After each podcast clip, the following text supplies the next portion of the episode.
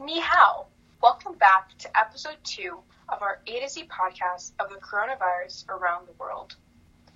Today's letter is C, and we have chosen the infamous China. China is where the coronavirus all began and for some time had the most number of cases. As of today, there are eighty-one thousand seven hundred eight confirmed cases, seventy-seven thousand seventy-eight recovered cases, and three thousand three hundred thirty-one deaths. Its population is large, of one point four billion people. It's located east of Europe and south of Russia. China has the world's second largest economy. It experienced decades worth of growth. However, many economists fear that because China has been placed on lockdown, it will be near impossible for it to jumpstart its economy. Although many people are under the false impression that the coronavirus all started from one person eating a bat, this is not true, backed by research. Also, to add on to that, the growing tensions between America and China have not helped a single bit. Yeah, I think all the all of the blame is being put on China, and I think rightfully so. Not for the virus itself, but for the fact that they covered up the information and the data. Nevertheless, I believe that sometimes it's better to put aside pride and recognize that China has shared the ge- the genome sequence of the virus, and Chinese scientists have written many public papers on the virus, even if officials initially covered it up. China also has the power to interfere with medical supply chains to the United States and other countries, and its economic policies are crucial to the wider global economy. Yes. To add on, China also has been very strict about controlling the virus, and it seems to be slowing down. thirteen out of thirty-four provinces in China have cleared their remaining cases, and approximately sixty-nine thousand of eighty-one thousand confirmed cases have been discharged. I think what makes it hard to believe is the fact that China hid the data once. How do we know that they aren't doing it again, so? And adding on to the publicity scandal that you mentioned earlier, I don't think it's fair for China to do this, because if they had released the information as soon as they found out and didn't block people from releasing information about the actual reality of this virus, the, it, w- it, would, it would have slowed the growth of the virus, and we would be able to take more precautions around the world to stop its spread. I definitely agree with that statement, and I think that, yes, China is to blame for not allowing countries to really understand what the reality of the situation was and not allowing them to fully know all the information so that they could be better prepared for when the virus came to their countries. However, I feel like I think we need to like put that aside for right now, because no matter how much we blame them for not sharing the information, it still happened, and from now on all we can do is move forward. And I'm scared that if we keep if we keep berating China for not sharing the information with us, I feel like it might push them to share even less information. So right now, all we can do is hope to maintain good relations with China in hopes that they will continue to release information and help us find, uh, like, put an end to the virus. And the, in the position that we already are in, there's no way to go back. It has already spread so much, so it's important that we don't move left, not right, only forward.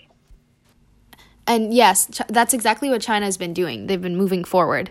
Chinese authorities introduced, introduced unprecedented measures to contain the virus, stopping movement in and out of Wuhan, Wuhan, the center of the epidemic, and fifteen other cities in Hubei province, home to more than sixty million people. Additionally, flights and trains were suspended and roads were blocked. Yes, citizens were told to stay at home and venture out only to get food, medical help, or the necessary items.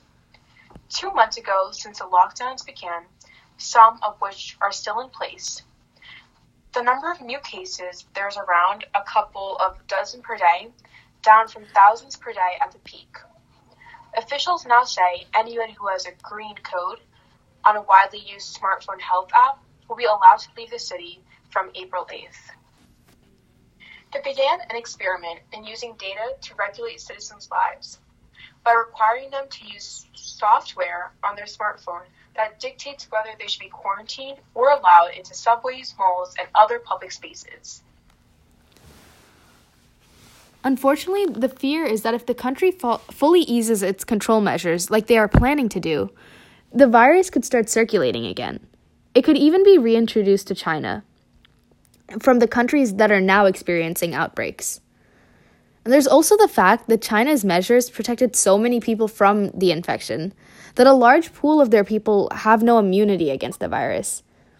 They'll honestly have to wait until about eight weeks after China returns to normal to know what did what it did or didn't accomplish with its population movement limitations. The biggest fear right now is the fact that there could be a second wave of new infection when the controls are lifted. Yes, I agree. Even though if China decides to lift up all these restrictions, there is a great possibility that because the coronavirus is existent in other countries, it can still come back to China. So it leads to this hard decision of whether or not they should pull this quarantine. And the second wave might already have started, as the authorities reported a new case of coronavirus in Wuhan, ending a five-day run of no reported new cases in the city. But a New York Times analysis of the software's code found that the system does more than decide in real time whether someone poses a contagion risk. It also appears to share information with the police, setting a template for new forms of automated social control that could persist long after. The- so the app that China's using is an app that tracks their health. They sign up through Ant's popular wallet app, Alipay, and are assigned a color code, green, yellow, or red, that indicates their health status. The system is already in use in two hundred cities and is being rolled out nationwide. This is really scary because we don't know how reliable this technology is, whether it can be right or wrong. But as long as it works for now, we can cross that bridge when we come to it. Not only is it scary that, not only is it scary that um, the app might be wrong, but it also feels like a very controlling thing for a government to do, being able to check up on citizens' health status through the click of a button, as well as being able to take those those health inf- that health information and share it with the local police stations.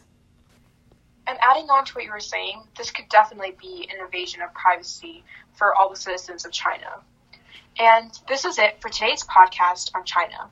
I look forward to talking about our next country for the letter D. This is Vina. This is Sophia. Thank you for listening.